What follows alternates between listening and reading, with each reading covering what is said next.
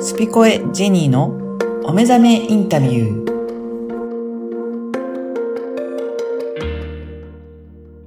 こんにちは、小選ぼの岡田です。こんにちは、ジェニーです。ジェニーさん、今回もよろしくお願いしますよ。ろしくお願いいたします。はい。今回どういったお話をいただけるでしょうかは。い。今回は、えー前回の、まあ、えー続きと言いますか、はい。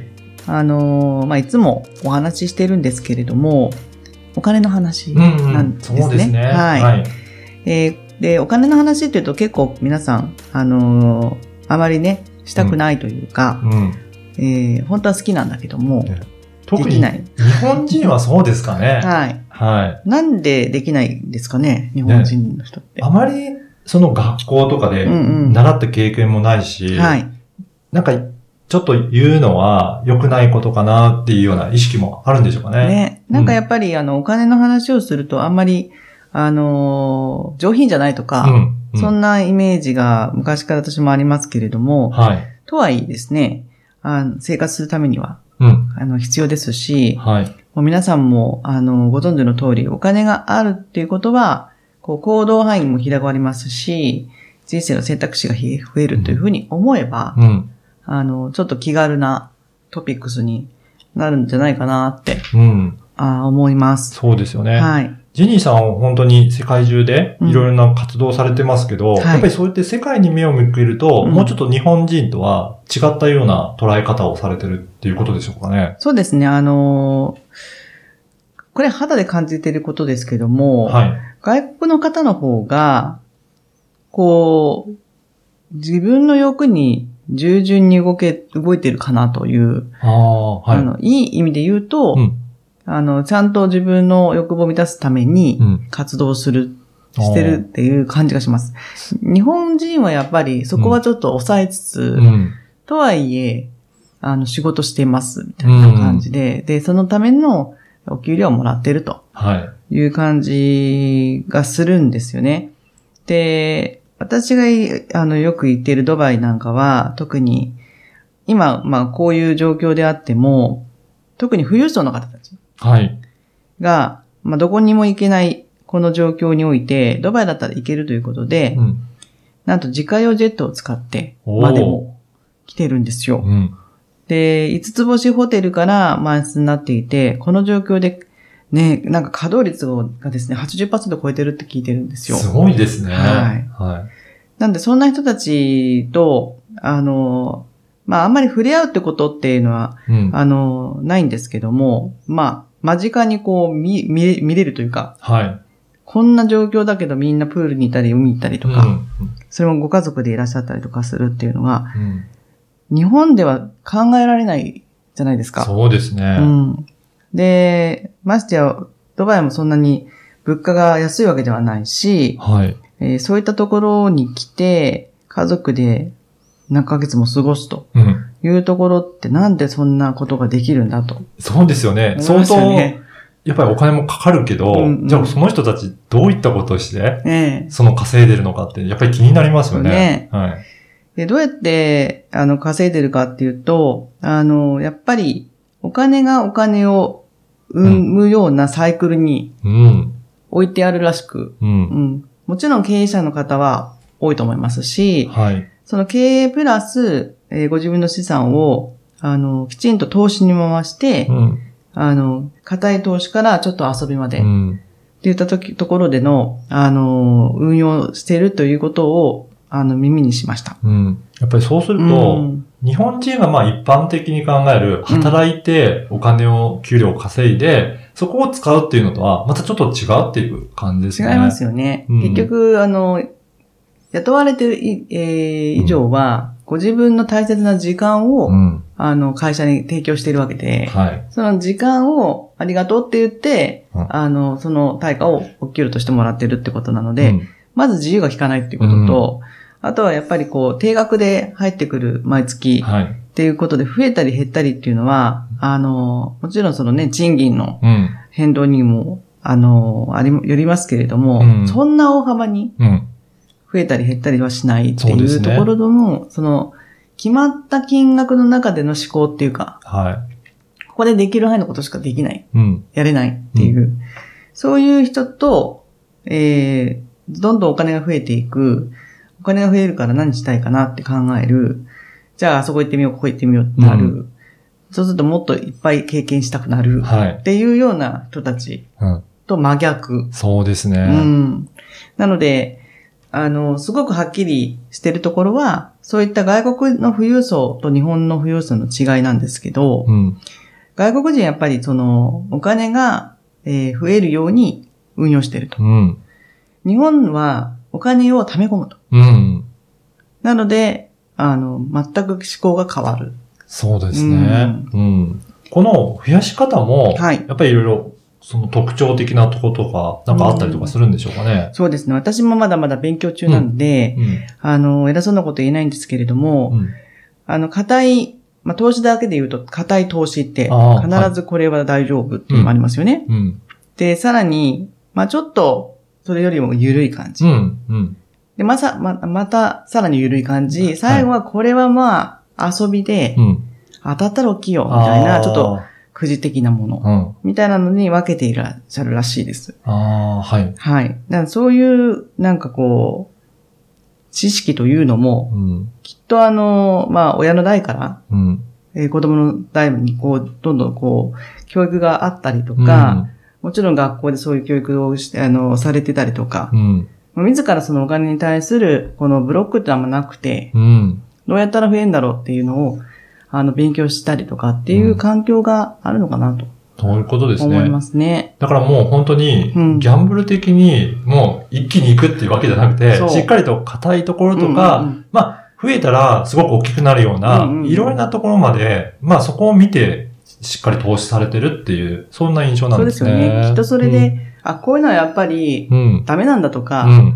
これやっぱりこうい、あの、まあ、時代背景もあるだろうし、今こういうのが硬いんだなとかっていうのは、その、えー投資をしたからこそわかるああ、はい。体験であって、やっぱその体験の積み重ねが、うん。あの、いい悪いを決める。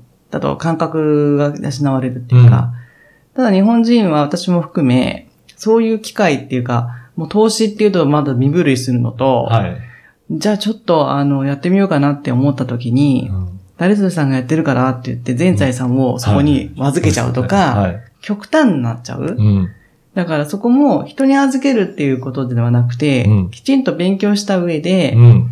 でもそれも100%、はい。あの、安全ではないし、あの、それでもちょっとやってみようかなと勉強ということで。うん。で、積み重ねが自分を鍛えてくれるしう、ん。えっ、と、まあ、お金もね、うんその鍛え方によって入ってくるだろうなとうん。思うので、今ちょうどね、あの、あんまりお金が動いてないうん。状況でですね、まあ日本人が溜め込むっていうのも分かったっていう一つの、あの、なんか現象としては、うん同じニュースで、一年、この1年間で日本人の預貯金がなんと20億円、あ、ごめんなさい、20, 20兆円10兆円ですね。増えたと。すごいそう金額ですね。なんですようんはい。なので、まあそういうところに置いとくだけじゃなくて、あの、運用するっていうことの勉強をこの時間にするとか、そうですうね。んこれ、本当貯金って、まあ、以前だと、はいその利率も良かった時代もあったと思うんですけど、うんうんうんはい今は本当利率ないですよね。ないですからね。もう0.001%になってないこと自体がはおかしいっい。てうん。思わないのがおかしいうん。っていうのが、あの、私も、あの、まあ、か海外に出てから分かったし、うんそれだけ関心なかったんですよ、おう金にね。ん。ただその、おじいちゃんおばあちゃんの世代から、はい。貯金はいいもんだっていう、うあの、ことが、それはその時代にね、はい。あの、6%とかう、ん。あの、置いといても増えるっていう時代だったんで、うん。それはあると思うんですよ。そうですね。それはその時の時代にとっては、うんうん。貯金をしておくとはい、利率もいいし、はいじゃあ確実に増えるっていうので、良い商品だったかもしれないけど、ここは時代が変わってきてるって変いうわことっでてすね。きてるけども、その文化だけがだ、けが。はい。あの、生き延びてきちゃってるのと、はい。あとやっぱり、まあ、ここは日本の美かもしれませんけど、うん無駄遣いをしないっていうう、ん。あのー、思想があるので、その無駄遣いっていうのが、うん何が無駄遣いなのかとうか、ん。じゃあ、あの、お金使わないように安いものをね、はい。あの、いっぱい買って、か買い込むのが無駄じゃなないんですかって私は思っちゃうんですよ。うん。で、一定物でいいものだったら、あのーこの金額でう、ん。どこそこのシャツがうん10枚買えるっうてん。思うのか、うん。この10万円分の T、あの、シャツのこの金額で1枚の素敵なブラウス買うのかとか、そういう、やっぱり、あのーことって、感性だと思うんですうよ。ん。うん。だから無駄遣いにはなってないわけですよね。そうですの、ね。高い買い物をするってことが、イコール無駄遣いじゃないってこと。うん。ただ、なんか、こう、お財布の紐がやっぱ硬いから、あの、なんか、安いものだったらいいかなって。うんでも結局それを、存在に扱っちゃったりとか、はい。結局捨てるようなものであったりとかって言ったら、そっちの方が無駄遣いだから。そうですね。うんなんかこのあたりも、やっぱり経験したりとか、うん勉強したりとか、うんいろいろやっていかないと、なかなか身についていかないんですね。感性うは、ん。きっともう、やっていかないとわからないことと、うん。体感すること、体験することで養われるしかないと思うので、はい。とにかく、やってみる、 うん。みたいなそうこでとすかなっね。て、結局は。うん。うん、お金も。うん。だから本当にいろいろ体験して使ってみたりとか、うんうん投資も、あの、小学からでもやってみることによって、はいあの、そのあたりが、あの、うん磨かれてくるっていうことですよね。ね。うん。なんか今ちょっとあの、100円でもできるとかっていう投資もありますし、なんか自分のその大切なものうをん。別のところに置いた時の関心ってうん。あるじゃないですか。はい。でそうすると見るようになるし、うんあの、今どういう政治状況とか、うん国際あ国際情景が状況があってこうなってるかとか、あの、わかるんですよね。そうですね。あの、自分がそういったところに投資するとか、うん興味持つと、まあ、世界の動きとかも、やっぱり関心を持ち持ちますよね。持ちますかね。うんはい。だから使わないで行って、もうコロナの、あの、テレビばっかり見てて、はい。そしたらもう何もできなくなっちゃうじゃないですか。うんうん外にも出たくないとか。うん。でも出てる人たくさんいるし、今。そうですよね。うんだからジェニーさんおっしゃるように、最初におっしゃったように、ドバイとかだと、はい本当に高級なところから埋まっていくとかでいうような感じで、はいそういった世界もあるんだっていうことを知っておくと、うんまたそのお金の投資の仕方とか、はい使い方とかも随分変わってきそうですね。ね。うん。なんかどうしてドバイにみんな集まるのかなっていうところからちょっとうん。考えていくと、なるほどね、みたいなこあとがあるから、あ。はい。やっぱりご自分の人生を、うん。あの、自分でやっぱ構築するもんことと、はい。あの、大切なものを守るってことに関して言うとう、ん。ドバイのみならずう、ん世界がどうなってるかなっていうのは、ニュースだけではなくて、うん。あの、調べに行く。うんインターネットもありますし、はい。そういったところで、あ、なんだ、こんなことが起きてるんだったら、っうん。ていうことで、ちょっと安心が、うん。日本ではなくて、世界を見た時の自分の中のうん居場所っていうのが出てくるかなっていう。そうですね。はい。だから本当にテレビだけじゃなくて、うんこういったポッドキャストとか、うんいろんな情報を使って、うんちょっと見込んでいくのもいいですね。そうですよね。うんはい。なのはいで、本当に、ポッドキャストは、あの、どんどん活用してもらいたいと思ってます。はい。いや今回は、はいこのお金についていろいろお話を伺いました。はい。ジェニーさん、今回もありがとうございました。ありがとうございました。